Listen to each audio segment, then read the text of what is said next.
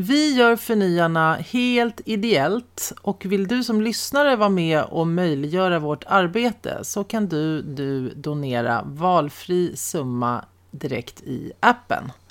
Tack på förhand!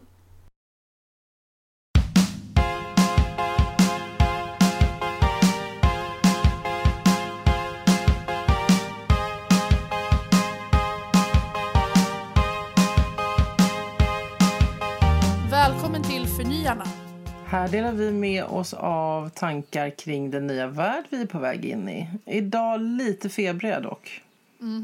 Eller jag håller mig faktiskt precis under gränsen. Ja. Men jag känner mig sjuk.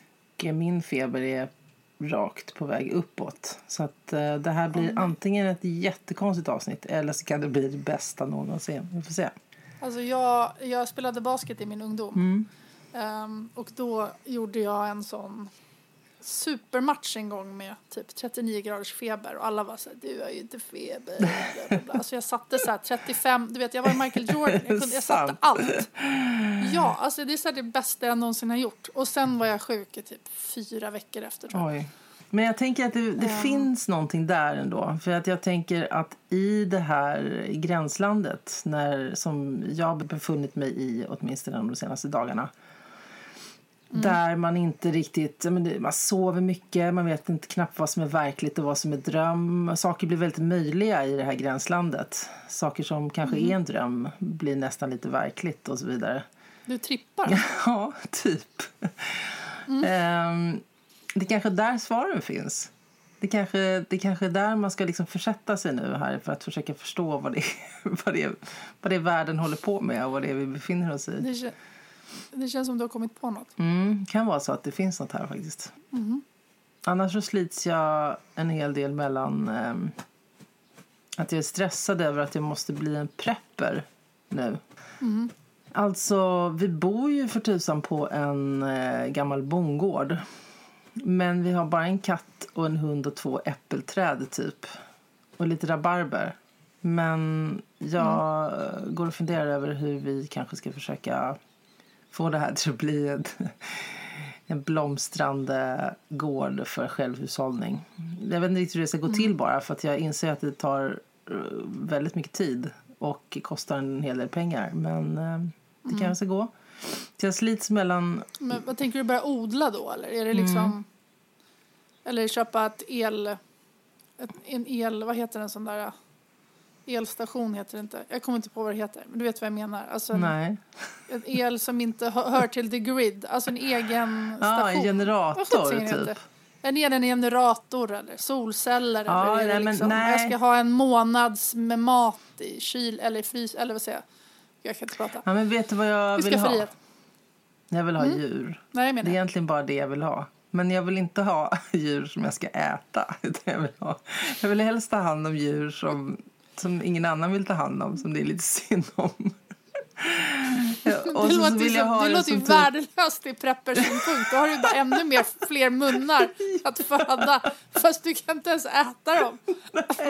Nej, jag vet. Jag, Alltså, det är det jag säger. Jag är ganska är glad att vi världens långt ifrån sämsta. varandra. För jag tänker inte gå till dig om det blir kris. Det är det jag säger. Jag är Förutom om man vill dö gulligt bland massa päls.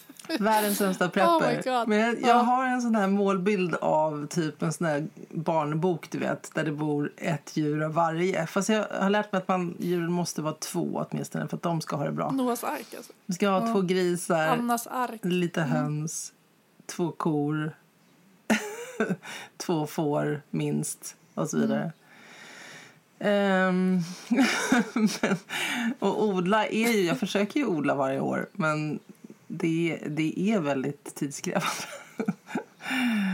Så Svårt. Det är sån himla lång trial and error också. För man bara, ja nu sätter jag ner något här. Och så går det 70 år. Och sen så är det så här, ja kanske börjar växa något. Äh, det var fel. Ja men då får jag vänta till nästa Ja, men det är år. det som är så svårt. Jag är, liksom inte, jag är inte Alltså, så här- riktigt lagd. Alltså, jag, jag, jag läser ju typ aldrig instruktionsböcker eller någonting. Utan Nej. jag bara kastar mig på och vill praktiskt förstå hur saker funkar. Men Mm. med odling är det så svårt för att det är så långa, det är så långa cykler. Så att jag, Mm. jag kommer inte på vad, eller kommer, jag kommer inte ihåg vad det är jag har gjort för någonting. Så att om jag väl lyckas med någonting så har jag ingen aning om vad det var jag gjorde. För att hälften av det jag gör Nej. misslyckas liksom. Och så har jag hållit på nu i åtta år. Eh. Du har lite rabarber som typ är ogräs. Ja, typ så. men eh, ja. Äh, men, eh, sen så har jag också någon sån idé om att um, eh, upplåta mark. Alltså vi har ju rätt mycket mark här. Så det kanske kan komma mm. andra hit och odla som inte har mark. Men som kan... Mm. Nej, djuren har jag själv. Men, mm. men eh, de kan kom, andra kan, kan få komma hit och odla. Och eh, mm. så tar jag betalt i att de får lämna lite av sin skörd åt mig. Är inte det en bra idé? Mm. Jo, det låter väl som en superbra idé. Tror du någon vill det? Då? Jag vet inte. Vi kanske är på väg dit. Om uh, maten tar slut ja, på hyllorna. Men jag, också, jag, jag, antar att det också handlar om att bara se sig själv som en prepper eller inte. Alltså igen att det är så här, man ser någon färdig del men man kanske bara ska börja tänka på så här, okay, hur mycket hur mycket av det här är jag? Eller hur mycket tror jag att det behövs mm. på något sätt? Um, min man frågade mig häromdagen, han var så här, ja men om vi, vi kanske ska ändå så här bunkra lite liksom så här. Okej, okay, så var jag så här, okej okay, men vad då? Alltså vi äter typ pasta med röd sås, det är det vi äter. Så vi var så här, okej, okay, hur många burkar krossade tomater ska vi då köpa? Och det är så här, okej, okay, och det kanske kommer från någon gård och vadå, typ i Italien och där har det varit så stängt i ett halvår. Okej, okay, vi är körda. Alltså så, här. så började jag på någon surdeg och det gick inget bra. Alltså så här, starten är ju tydligen svårast. Mm. Och sen gjorde jag en deg och sen när jag väl läste så kom jag ändå så jag tyckte att jag hade surdegsstarten, att den såg fin ut. Mm. Men då var det så här, när man väl skulle baka skiten, då var det så här Ja, efter tio minuter ska du vända den. Sen ska den stå och dra i fyra timmar. Och sen så ska du vända den igen. Och sen ska den liksom stå över natten i sju timmar. Och jag var så här, men alltså. Uh, det blev för jobbigt mm. liksom. Men vet du vad jag tänker nu? Kollektiv. Vi behöver ju ja. bo med människor som, som har olika vi talanger. Vi behöver inte andra som styr upp. Ja. ja, men där, med lite olika kompetenser. Där vi kan mm. bidra med det som vi är bra på och så kan andra bidra med annat. Mm. Ja, men, ja. Det är ju en, en, annan sån där härlig tanke som man har gått med i 30 år. Att varför bor mm. vi som vi bor? Vi borde ju bo liksom i i grupper av människor och ta hand om varandras barn och så vidare. Mm. Så mycket enklare livet skulle bli då. Men det hände ju heller aldrig. Nej, det, där, det är inte helt lätt heller tänker jag. Alltså så här, man vet ju hur fort man tröttnar på folk. ja, det är det också. alltså, så det är inte helt lätt när man inte är van vid det.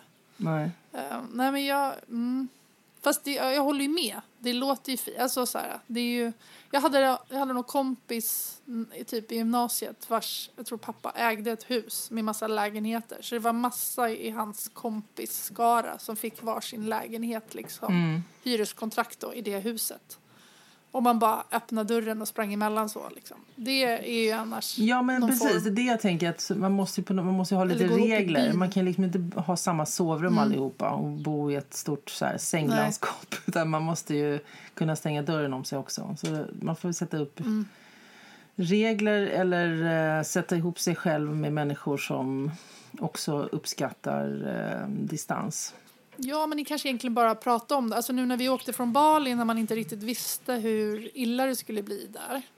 Och det var en massa som oss som inte hör hemma där som var där. Mm. De, de gick ihop i grupper och försökte säga, okay, vi bor nära varandra, vad har ni hemma? Alltså så här, allt ifrån generator till vad har ni samlat på er? Alltså mm. jag kan erbjuda röd sås. Vi hade något annat eller det här är våra jag är bra på det här och så vidare. Så det kan ju faktiskt räcka med att man inte behöver bo ihop och vara ett kollektiv. Men jag tror att de flesta byar, bostadsrättsföreningar och så vidare har en Facebookgrupp där man kanske bara kan. Ja, men det har ju vi också säga, på ett sätt. Vi. vi. har ju det, men man skulle ja. nog kanske ta och intensifiera det lite grann. Jag vet ju att det har funnits lite så här initiativ åt det hållet, men det är kanske någonting man ska jobba mm. lite mer för.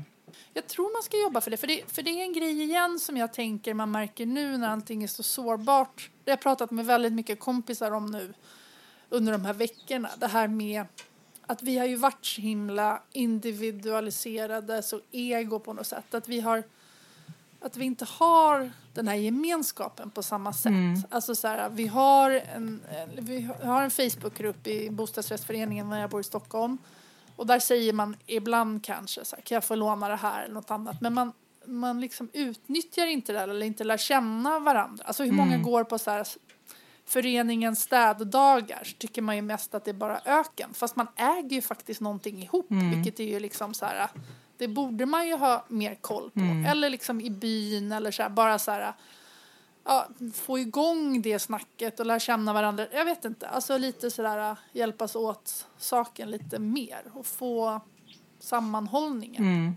är ju bra både för prylar men också för ens eget sanity på något Mm. sätt. Nej, men jag tänker igen kanske också att nu har vi ju tid och även om vi inte ska ses så har vi lite mer tid och folk är hemma vilket gör det ju på ett sätt lättare då att också kanske hjälpas åt och se om det finns någon i närheten. För att det kanske inte blir de här klassiska jobbarkompisarna eller gamla kompisarna utan du, du, blir, du blir närmare dem som du bor nära. Mm. För att vi inte ska röra på oss och så vidare. Mm. Så att det går att utnyttja det mer. Jag har tänkt på det ganska mycket här. Jag är ju i Leksand nu och jag känner ju inte alla här i byn och så vidare. Och så, man kan inte kanske gå hem till folk men samtidigt så har jag Ja, men jag har en gammal pardörr som jag gillar men jag har ingen karm till den. Och, då, och jag har inte riktigt verktygen och det är bara jag som snickrar hemma och jag har 700 andra grejer. Så tänkte jag så här, men en karm det kan lätt slås och så vidare. Så jag kanske ska liksom, någon annan kanske ska få göra det. Och då tänkte jag faktiskt på att jag kanske bara ska fråga i den lokala Facebookgruppen istället för att ta det till, det kanske någon som behöver lite extra jobb eller så. Så kan man liksom hjälpa varandra på det sättet. Absolut. Ja. Sen finns det också såna här, det finns ju faktiskt omställningsnätverk över hela Sverige. Mm. Vi kanske ska se om det finns något sånt i dina krokar. Vad menas med ett Mm, omställningsnätverk? men det, är, det finns liksom en ganska stor um, omställningsrörelse som kallas för omställningsnätverket. De jobbar helt enkelt för att det lokala eh, ska bli mer resilient. Utan du ska ha lokala ekonomier helst också. Du ska ha lokal mathållning och så vidare. Mm, intressant, det har jag aldrig hört talas om. Nej, Mm. det kan vara värt att kika in på. Eller så får du starta en lokal Leksandsavdelning. Ja, det låter ju... Det finns till och med här en omställningshandbok Mm. från The Transition Network om man är Mm. sugen på det. Kanske jag ska Precis. läsa den och starta den. Mm, gör det. Du, det kanske finns en preppersgrupp också. Eller det vet jag att det finns. Ja, det finns det du ska- garanterat. Jag är med där. jag är med där. Det jag är väldigt jag är men- tyst, jag är tyst medlem. Du är en lurker. Ja. jag försöker förstå. Bara. Ja. Nej, men jag tror att jag kanske har sett prepper som ganska så här, ego-individuella. Alltså det här som man har läst kanske också om så här, miljonärer som har Roffare. köpt egna Mm. öar och skaffar egen security när det brinner och liksom, du vet, har en Mm. egen bunker med allting. Ja, lite så. Mer än att man kanske har varit då dras jag nog kanske mer åt det här omställningsnätverket kanske på något sätt. Mm. Um, men det finns någonting i mig också som är så vi har pratat om innan att man kanske gillar omställning och nya saker så känns det lite för, jag är inte så oroligt lagd av mig vilket jag ibland kanske borde vara vilket eh, känns, det känns liksom att bli en prepper känns lite neurotiskt på något sätt. Eller Mm. liksom lite som att glaset är halvfullt istället för, eller halvtomt istället för halvfullt. Mm. Samtidigt när man väl står där så vill man ju gärna att glaset är halvfullt. Så att jag vet inte. Nej, men jag känner igen det där. Det, det är ju lite konstigt liksom att, att leva i en verklighet där man, där man liksom går och väntar på att undergången ska komma. Alltså där man har det här rummet där man lagrar en massa saker. Och sen just nu i dessa tider också så är man ju, blir man ju spottad på om man, om man handlar för mycket. Om det syns om det syns i affären att man går runt och preppar. Eh, så att det är väl det är väl klokare egentligen att tänka lite mer långsiktigt då och, och mm, försöka bli självhushållare på något sätt. Jo, men det funkar ju inte om alla ska bli självhushållare heller. Nej, alla kan väl inte bli det, men eh, tillräckligt många för att kunna försörja vår eh, befolkning kanske. Jag vet inte. Alltså, vi måste ju bli mer lokala. Vi kan ju inte vara så sårbara så att maten tar slut liksom, ifall det kommer fler såna här kriser. Men det är ju helt naturligt kan jag känna att man går dit i tankarna. Alltså det är väl ingen slump heller att den typen av program är så populära på eh, TGV. Alltså allt ifrån eh, Hjälp för att köpt en bondgård till, ja men det finns ju olika sådana bondgårdsprogram. Mm. Eh, och det har ju varit i flera år egentligen. Men det är väl ingen slump att människan på något sätt längtar tillbaka till att jorda sig. Att på något mm. sätt bli, komma mer i kontakt med liksom det som är det primitiva i att vara människa. Jag vet inte. Alltså vi har ju tappat kontakten med naturen. Det är därför vi kanske förstör den så mm. mycket. Vi vet inte hur saker och ting är gjorda. Alltså lite som att vi har varit så överlyckliga över att vi kan, och vi kan laga mat på vedspisen, vilket de har gjort i 200 år. Alltså så här, mm. i huset innan så är vi typ så här, oh, oh, come on. Alltså så här, man är mm. lite korkad liksom nästan i det. Alltså så här, eller jag är det i alla fall, som är uppvuxen i stan också. Så att man är, det är ganska långt ifrån alla de leden. Alltså jag har ju en bonde här utanför som kör, men jag fattar inte riktigt vad det är han gör. Alltså, Nej. Um, Nej men det, det kände jag. Det fattar inte jag heller efter att ha bott åtta år liksom Nej. på en åker. Så uh, förstår jag heller inte vad, vad det är som händer runt omkring mig här riktigt. Nej men när vi, uh, på Bali nu så fick vi um, gå, mm, för att få bättre förståelse, en rice cycle. Så man hängde med några lokala farmers som höll på att gå över till naturliga pesticides och så vidare för att göra ekologiskt ris som också levererades till skolan och då fick man som föräldrar och även eh, barnen vara med då på en sån tre eller fyra månaders tur från att man gör ordning jorden till att man sätter riset till att man plockar ogräs till att man tar upp det. Mm. Är färdiga. Och det var ju så här otroligt primitivt men också otroligt intressant att se och lära sig det och sen bara åka Alltså eftersom det är risfält överallt så när man sen åkte emellan så kunde man säga, ja nu är det på det här stadiet. Alltså jag hade en helt annan förståelse för det. Det är den någonstans, här. hur kan man kan man gå en kurs på, finns det här liksom? Nej, men det gör det ju, det finnt ju massor av sånt. Men det är ju svårt igen att kliva ur sin, sin värld liksom och sina perspektiv mm. och sitt sätt att se på världen. Eh, och det, det är ju precis som du säger det här liksom att vi måste tillbaka till också vad... Alltså jag läste en jätteintressant eh, bok som heter Gratislunchen eh, mm. av eh, en kvinna som heter Therese Uddenfelt. Den handlar om eh, fossila bränslen egentligen men hon, i inledningen så beskriver hon väldigt fint hur liksom vår tankevärld har förändrats. Alltså innan eh, den industriella revolutionen, egentligen, innan kolet började göra så att hjulen tickade fortare då, var, då upplevde ju vi liksom hela världen som magisk på något sätt. Alltså vi levde i samklang med naturen. Alltså man mm. trodde ju jättelänge till exempel att kastade man upp en, en sten i luften så ramlade den ner för att den hade en vilja. Alltså den ville komma ner. Alltså man trodde att all, mm. allt var magiskt på något sätt. Mm. Och det är inte tills för så länge sedan heller som vi började ha koll på vilka dagar vi, vi är födda. För man hade liksom inte koll på datum utan man, man hade koll ungefär på att man föddes när, när björken sprack. Liksom, eller när, mm. så. så att, att, det är ju egentligen bara här alltså, sista 150 åren som det här har liksom bara skruvats upp och vi har liksom börjat Alltså vi, vi mäter ju allt i förbannelse. Vi ska förstå mm. allting, vi ska kategorisera. Vi, vi lägger under oss naturen och allt som är naturligt. Liksom. Och där mm. någonstans så måste vi, det handlar också om att våga tappa kontrollen eller släppa kontrollen. Mm. Alltså precis som att försöka förstå som du säger hur, hur risets cykel och naturens cykel ser ut så måste vi tillbaka till någon sorts lekfullhet och kreativitet och fantasi. Alltså så här, försöka förstå, ja, jag vet inte. Mm. Ja, men jag håller med, med det här med som du säger med magin med stenen som går ner. Alltså, jag vet inte om vi har pratat om det här, men det, fanns, det finns ju ett avsnitt i Filosofiska rummet som var från förra sommaren tror jag, där de just pratade om om växter har en själ.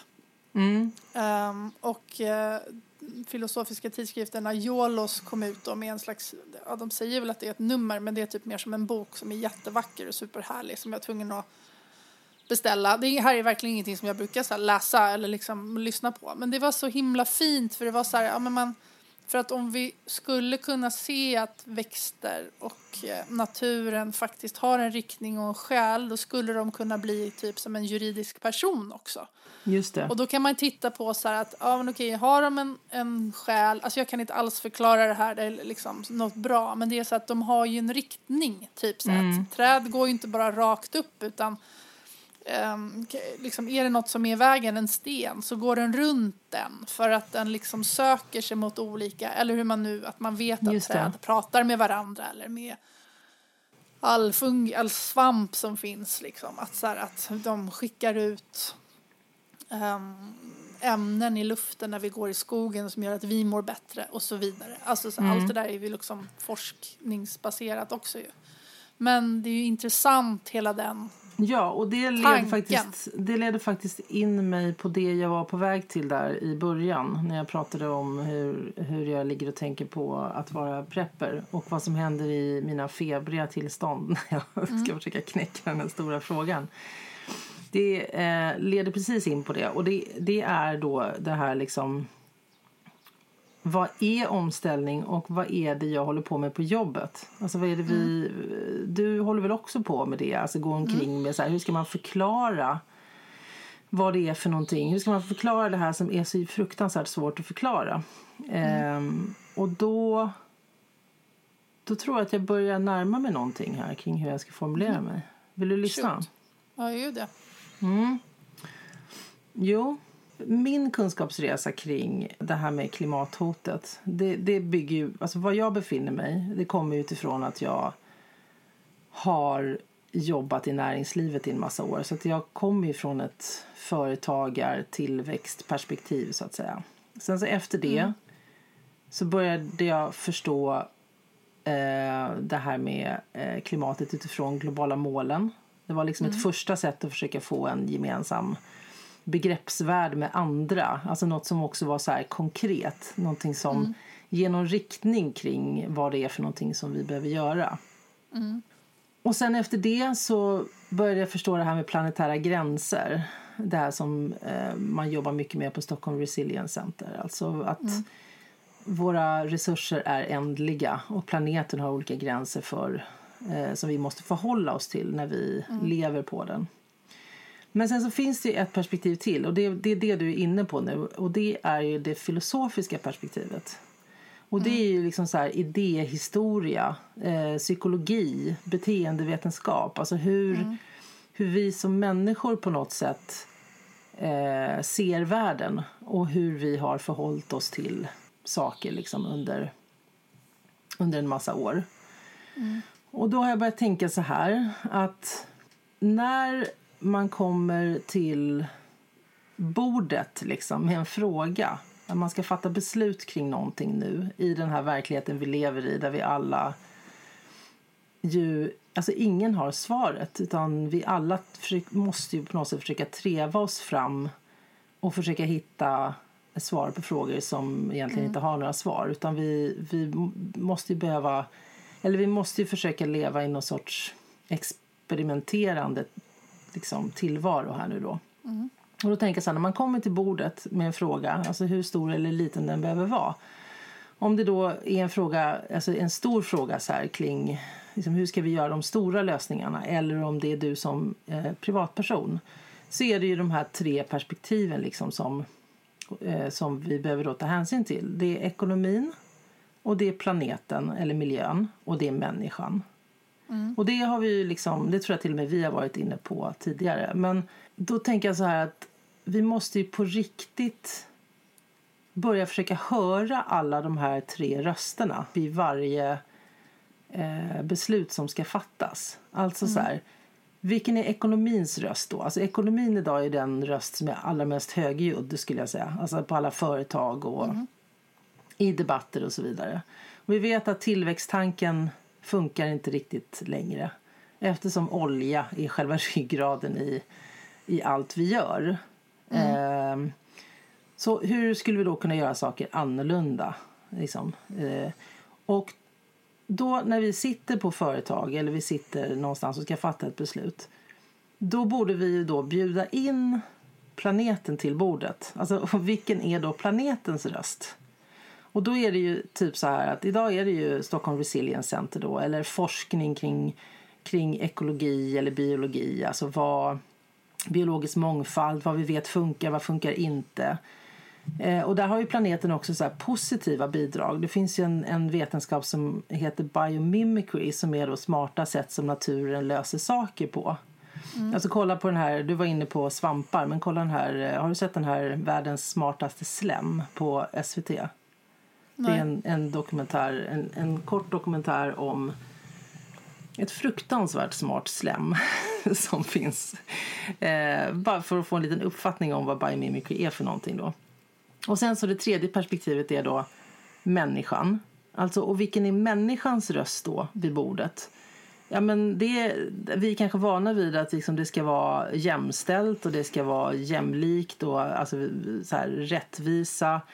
Men vi måste också kanske börja öppna upp så för mer frågor om beteenden och tanketraditioner och eh, filosofi. Titta lite, alltså försöka ha någon förståelse för historien och så vidare. Och då tänker jag att man som företag måste, måste lära sig förstå alla de här perspektiven. Mm. Eh, och man kanske tycker när man jobbar på ett företag att man, att man gör det idag. Därför att man, så här, ja, men man förhåller sig till miljömål och så vidare. Eller miljölagar. Men jag tror inte riktigt man bjuder in planeten som en part liksom, i ett möte. Nej, och nu kommer den stora frågan. Är det här någonting som har kommit ur min, ett feberyrande? Eller finns det någonting här? Förstår du vad jag menar?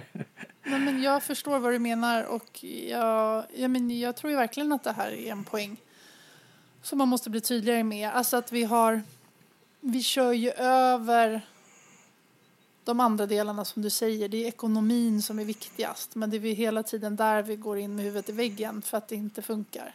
Precis. Och det, och det är då vi måste ge de här andra värdena någon annan mening. Nej, men jag tror verkligen att du har någonting på spåret där och jag tror att, att jag tror att det är bra att formulera det på det här sättet för att det blir tydligare att jobba efter det också. Och jag tror väl att vi alla på något sätt att ekonomin har blivit så viktig att det är det som hela tiden tar över och som vi också Problemet kanske är att många tror att det är det viktigaste och har man bara det på banan så blir man lycklig eller man blir glad eller man är frisk eller hälsosam och så vidare. Mm. Och igen, det finns ju studier på att liksom upp till en viss grundinkomst så stämmer faktiskt det. Att så har du, det är så här Maslows igen väl, alltså så här, men sen så går det över en viss månadsinkomst så blir du faktiskt inte lyckligare av pengar ju. Nej. Men jag var på en... Eh, jag fast, var på en, det, eh, fast vad jag funderar över... Ja, förlåt, säg. Ja. Nej, säg du. Nej, men vet du vad jag funderar över där? Det är så här... Men kan inte...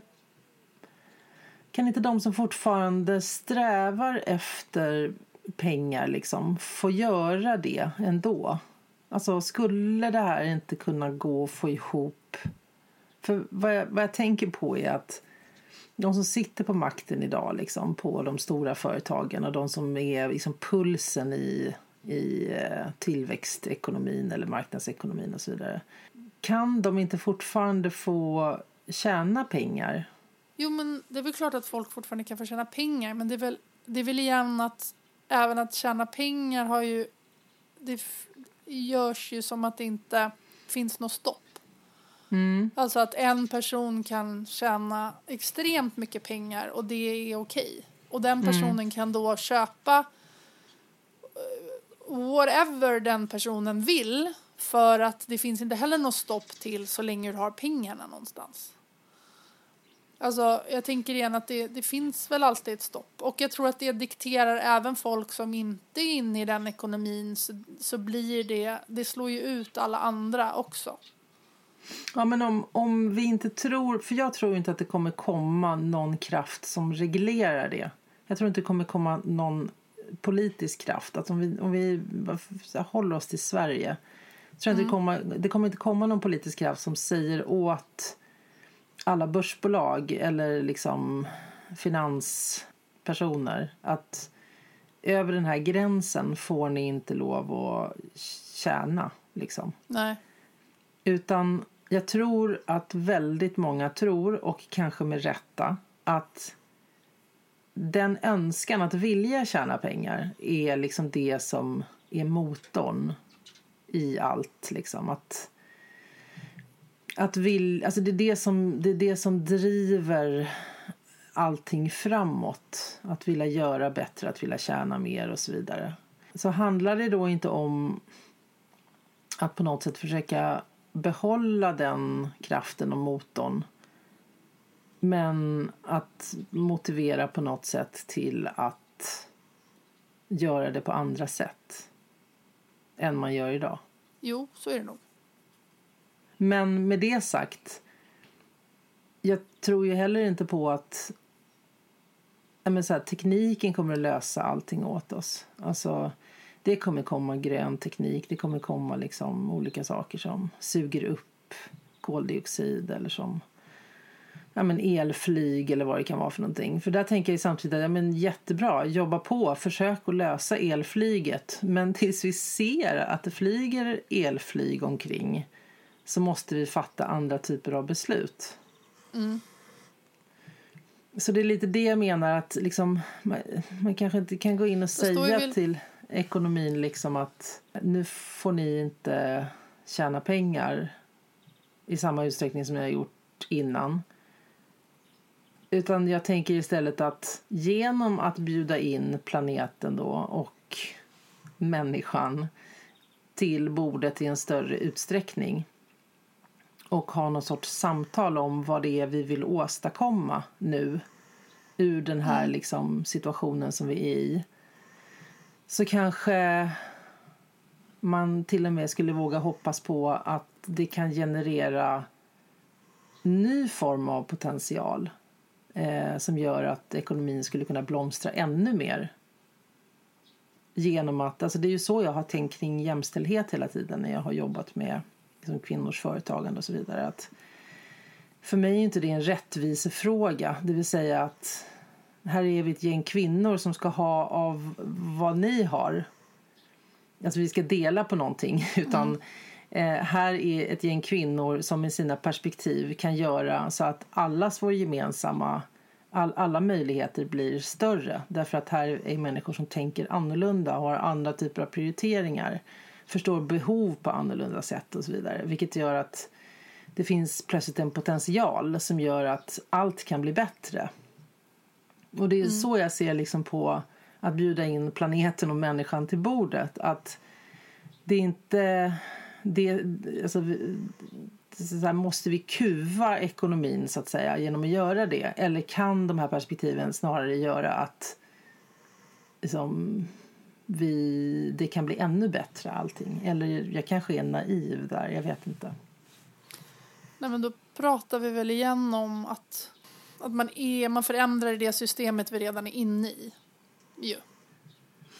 Eller hur? Alltså så här att vi fortsätter så som vi håller på med men vi gör det bara bättre. Men jag är mest Nej, orolig för att vi kanske... Inte. Nej, det behöver inte. Nej. Jag tror inte det behöver vara så. Alltså en sån grej som att förstå vad biomimicry är för någonting. Alltså hur naturen själv hittar på olika lösningar för att, för att åtgärda problem. Alltså det finns så mycket intelligens där så att eh, man inte tror att det är sant. Så det kan, alltså, genom att discipliner möts och genom att man hittar nya vägar framåt så kan det ju visst vara så att vi att till och med ekonomin ser det som gynnsamt att organisera om sig eller liksom jobba cirkulärt eller vad det nu kan vara för någonting. Att man själv vill bryta sig loss ifrån det system som vi sitter fast i. Att det finns en, alltså ser man potentialen så kanske det skulle kunna finnas en önskan hos ekonomin liksom att återuppfinna sig själv på något sätt eftersom möjligheterna med det skulle bli eh, ännu större. Mm. Så det, jag, jag vet inte om jag, jag tror på det. Nej. Alltså att det inte är inom samma system. Nej, alltså jag ser ju inte att det... det alltså jag, jag ser egentligen som att eh, systemet är... Alltså människorna är systemet. Människorna har byggt systemet. Men att människorna på något sätt skulle vilja kasta av sig då den gamla skruden på något sätt och återuppstå till någonting nytt. Därför att nu kan vi mer om någonting. Eh, vi har andra förutsättningar, vi har begränsningar men vi har också möjligheter och att det ur det skulle kunna växa någonting som är mm. bättre. För alltså jag, någonstans i grunden så, så är jag ju, är jag ju med dig i det att begränsningar skulle behövas. Alltså det skulle ha behövts för flera år sedan. Alltså politik som kliver in och säger att men, nu, nu får vi skärpa till de här områdena. Men jag tror ju inte det kommer att hända. Och i avsaknad av att någon kommer kliva in och säga att nu reglerar vi det här så behöver ekonomin liksom återuppfinna sig själv på något sätt. Mm. Och enda sättet att göra det är ju, på något, är ju liksom att kasta loss de föreställningar som vi redan har om vad ekonomi är för någonting och hur vi fungerar och på något sätt eh, börja lite från ett vitt papper eller försöka hitta nya lösningar som då ska vara bättre både för planeten, för vi behåller oss, förhåller oss till liksom gränserna som den har och bättre för människorna. Jag tror att det kanske krävs mer, det som jag tycker eller som kan bli intressant om man nu får säga det nu efter den här krisen, det är väl att se till som efter typ the great depression på 30-talet så var det tydligen en massa, alltså det satte grunden till hela alltså människorättssamhället på något sätt för att det var så ojämlikt, ojämställt innan. Så att folk blev liksom trötta på regler och regulations och saker som hände så att man gjorde en ganska stor förändring som skulle vara bra för alla för att det var så ojämlikt innan. Och det är kanske det vi kommer ut nu också. Jag tror inte liksom att det finns något självändamål i ekonomin att ändra sig precis som det kanske inte finns det i politiken heller. Alltså det var väl mm, Thatcher som började med och liksom Reagan som var så att staten är ingenting att ha, vi ska alla se till vårt ju. Mm. Um, och efter det, och då började de ju luckra upp hela statens inflytande som på vissa sätt är ju liksom var väl bra att få mer rörlighet liksom för företagen och så vidare. Men det har ju också gjort att sen dess så har ju aktieägare och ägare tjänat mer och mer pengar men en vanlig löntagare har ju egentligen inte alls tjänat mer pengar sen dess. Alltså lönerna har ju knappt gått uppåt. Så att det finns ju mm. så här, och det var ju genom att man alltså styrde bort, liksom avreglerade en massa saker. Mm. Um, så att det finns väl lärdomar i allt det där, precis som så här, vad kommer hända med sjukvården nu efter corona när man har pratat om, alltså så här, eller alla avregleringar som, som har skett sista åren som man inser nu att kanske det där var ju inte alls hållbart eller så smart. Mm. Och så vidare. Jag tror kanske det behövs en mer push än att folk ska vakna en dag och bara säga så här, ja men det där tycker jag låter fint. Jag vet inte. Nej, jag säger inte att någon kommer vakna en dag och bara vara upplysta. Det handlar ju om liksom ett du menar med att arbetet ständigt, är liksom... Ja, det är ett liksom- ständigt arbete mm. att försöka förhålla sig till och förstå de här frågorna. Mm. Men vad jag var ute efter det var liksom så här, ja men inte det, inte det här, kan inte det här vara ett en bra utgångspunkt. Att det är de här liksom tre, det är de här tre perspektiven och med de tre perspektiven men, menar jag liksom också att det är hela kunskapstraditioner som ska in i samtalet. Mm. Alltså det är så innovation sker också liksom att det, det sker ju tvärdisciplinärt. Jag tror att forskare idag också är ju väldigt liksom inne i sin egen forskning och ser världen utifrån sitt håll. Eh, mm. men, och även, men även om Stockholm Resilience Center gör en massa fantastisk for forskning och har tagit fram det här liksom tänket kring planetära gränser och så vidare så, så vet jag ju forskare från andra håll alltså, som mer har en filosofisk tradition som tycker att de är alldeles för liksom, teknokratiska i sitt sätt att se på mm. framtiden. Och då menar jag att då kanske de filosoferna eller de med de traditionerna där man har en förståelse för liksom människans olika idétraditioner och hur vi har tänkt kring liksom vår samtid och även beteendevetenskap och så vidare. Att, att den kunskapen ska också in liksom. Så att du, mm. har, du har alla de perspektiven. Mm. Och jag menar inte att det, att det att någonting är enkelt här eller att någon bara kommer att vakna. Nej, nej, utan jag men, jag, det var jag, inte så jag menade heller. Nej. Mm, utan jag menar att jag tror att någonstans där har vi kanske början till någon form av samtal eller lösningar. Ja. Eller liksom, jag vet inte.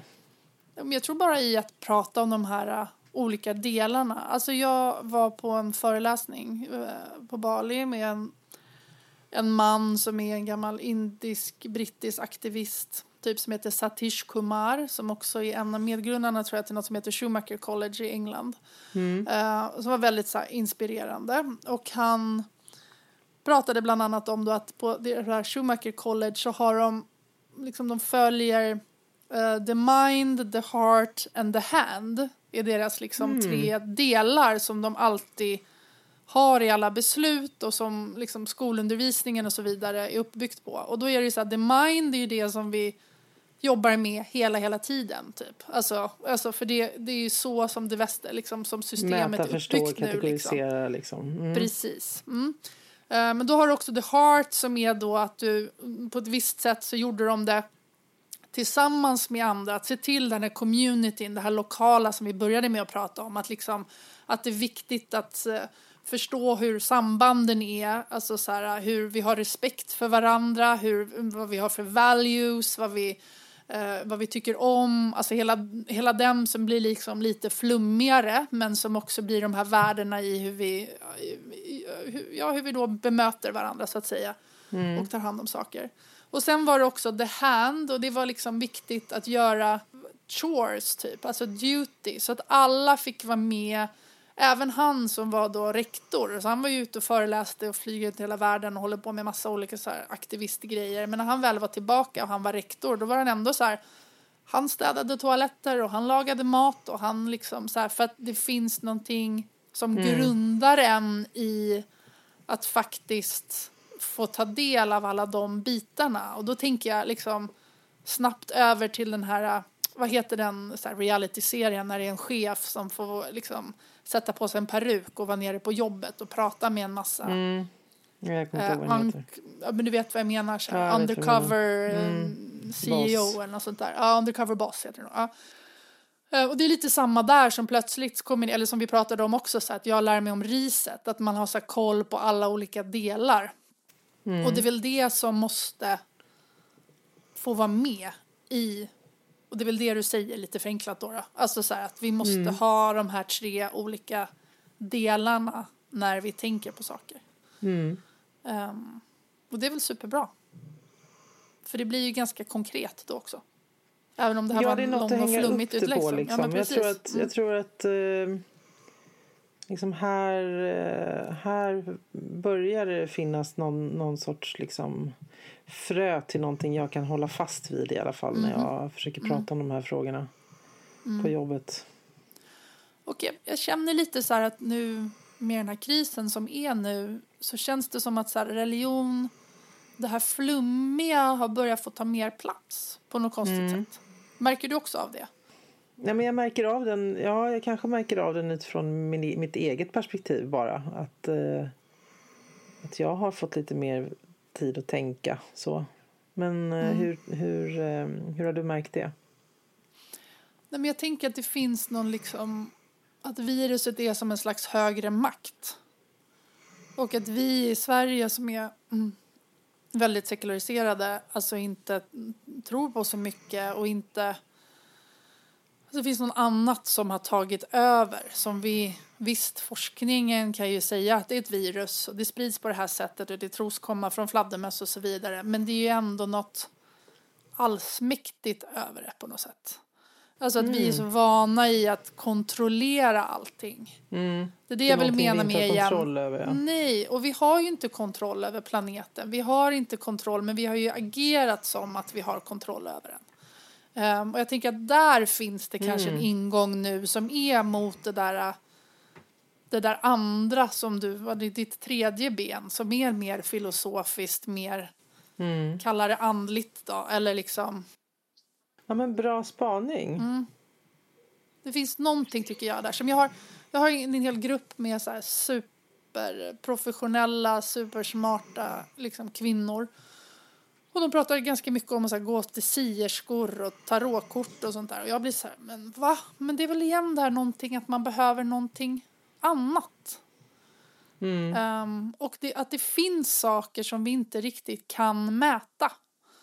Att vi inte Mm. kan sätta fingret på det. Alltså jag brukar alltid så här, jämföra med till exempel att ibland när man är i en konversation med någon så går man därifrån och är helt jättetrött för att någon har typ tagit energi ifrån en. Och ibland kan man träffa någon annan och så går man därifrån och bara sprudlar. Och det är ju så här, det där kan du inte mäta. Det är helt omöjligt att mäta. Alltså så här, Mm. men det finns ju där. Så då måste det ju finnas någon energi, något annat liksom som... Ja, det ska bli Ja, det spännande. där behöver vi förstå mer Ja. om, helt klart. Har du haft någon new age-period? Mm, Nej. Eller jo, eller... Jag vet inte vad du menar med det riktigt. Vad menar du med det? Jag, när, när jag hör det så tänker jag nog, som jag tror att många kanske reagerar, alltså så att det är ganska så här hippie, flummigt, liksom man ska... Jag vet inte, nej, förlåt, när du säger new age så tänker jag det nog, ser det ganska negativt. Men att jag egentligen ser det ganska positivt, alltså när jag tänker efter. Men min, eh, min, eh, mm, och jag tror att jag, att jag alltid har varit där ganska mycket. Alltså jag har yogat i liksom 15-20 år. 20 år har jag yogat. Alltså jag har liksom, jag vet inte, jag tror att jag, jag är öppen för det. Men kanske inte troende. Kan man säga så? Mm.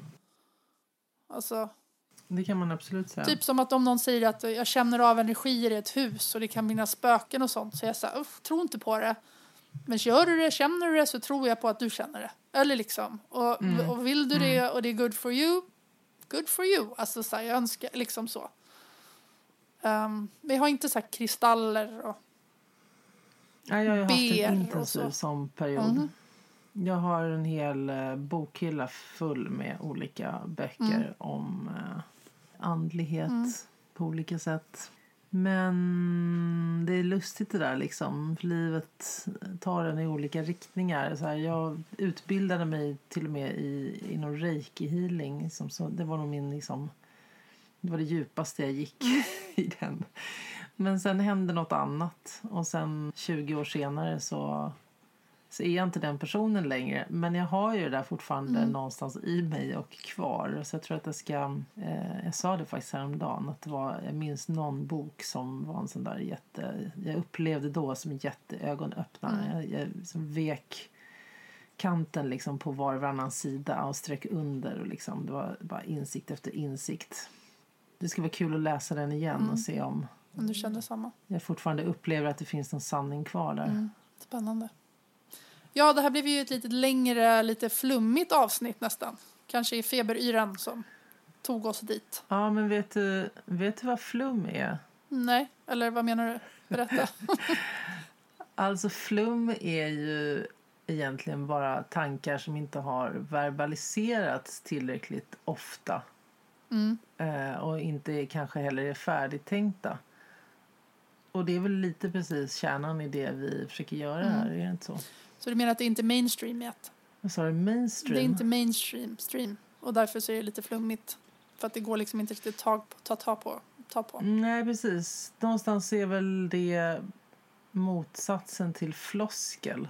Mm. Där någonting har blivit överanvänt liksom, och överpratat om så att det har så mycket betydelse liksom, för alla. Men jag tänker flum måste man ju ägna sig åt i synnerhet i det här eh, läget vi är i. Men... Det blev ett ehm, ypperligt tillfälle för det. Men du, när du inte flummar loss då? Har du några andra, har du några andra slutliga tips till folk till förströelse just nu? Eller insikt? Eller? Ja. Har du sett Mrs America? Nej, inte gjort det än. Men den är på listan. Jag vill se den med Nej. min 30-åriga do- 13-åriga dotter.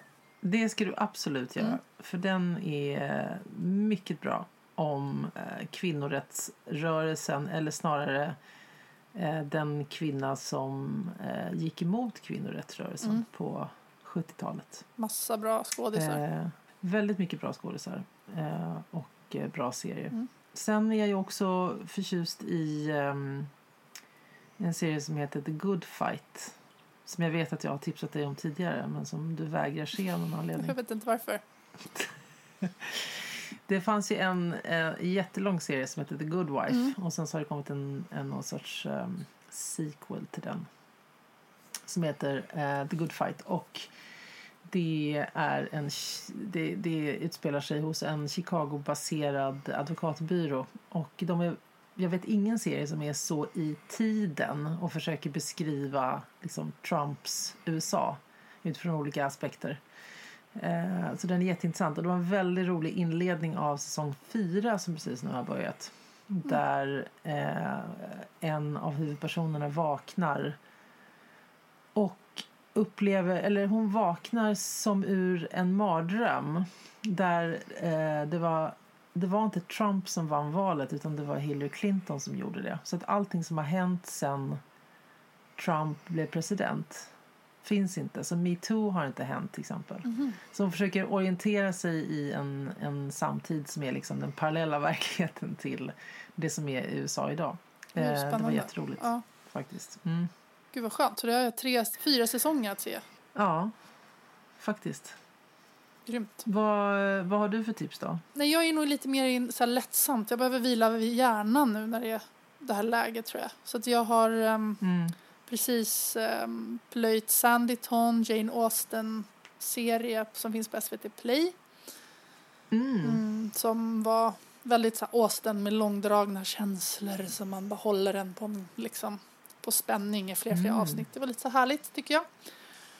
Um, Men jag håller också på att kolla på Michael Jordan-dokumentären som nu kommer varje söndag på Netflix. Som var hela Mhm. min barndom. Jag är som sagt en gammal basketspelare. Och ehm, det var ju liksom, han var ju som störst när jag höll på att spela basket. Så det är ganska spännande igen hur mycket politik det är bakom även någonting, även något som sport eller en sportstjärna på det sättet. Så att Mm. den är ganska spännande. Unorthodox har jag Mm. sett som ganska många. Det finns ju olika, massa olika inlägg om hur vida det är verklighetstroget eller inte. Men Mm. Men det kommer ju, tänker jag, som ett brev på posten till eh, alla serier som på något sätt försöker gestalta en eh, verklighet Mm. utifrån något perspektiv. Det är lite också en sjuka kan jag tycka vi har idag. Eller det är väl jätteintressant att det finns olika sätt att se på saker. Men det finns ju inte det finns inte en serie egentligen som på något sätt beskriver en annan kultur än mainstream-kulturen som det också hela tiden måste problematiseras Mm. kring. Att det, det var samma sak med Kalifat Mm. som eh, som också är jättebra. gick här Mm. förra året. Ja, verkligen. Eh, men att, att bilden inte är så enkel som man vill få den att vara då i serien. Mm. Men samtidigt, en blick är ju alltid en, en blick. Mm. Alltså det går inte heller att styra ett skapande på det Nej. sättet. Alltså att man kan ju, man, jag tycker inte man kan ställa en, en konstnär till svars för att inte ha med alla perspektiv när man skapar någonting. Ja, men bra, vi kanske ska avsluta här nu då idag. Ja, men jag tror Jag det. hoppas på att du kryar på dig Ja, Men detsamma. och äter en massa rabarberpaj. Mm. Rabarber. Så ska jag preppa med röd sås. Ja, det är bra. Vi hörs snart igen då. All right, ha det bra där ute. Hej! Hej då. Shoes, I.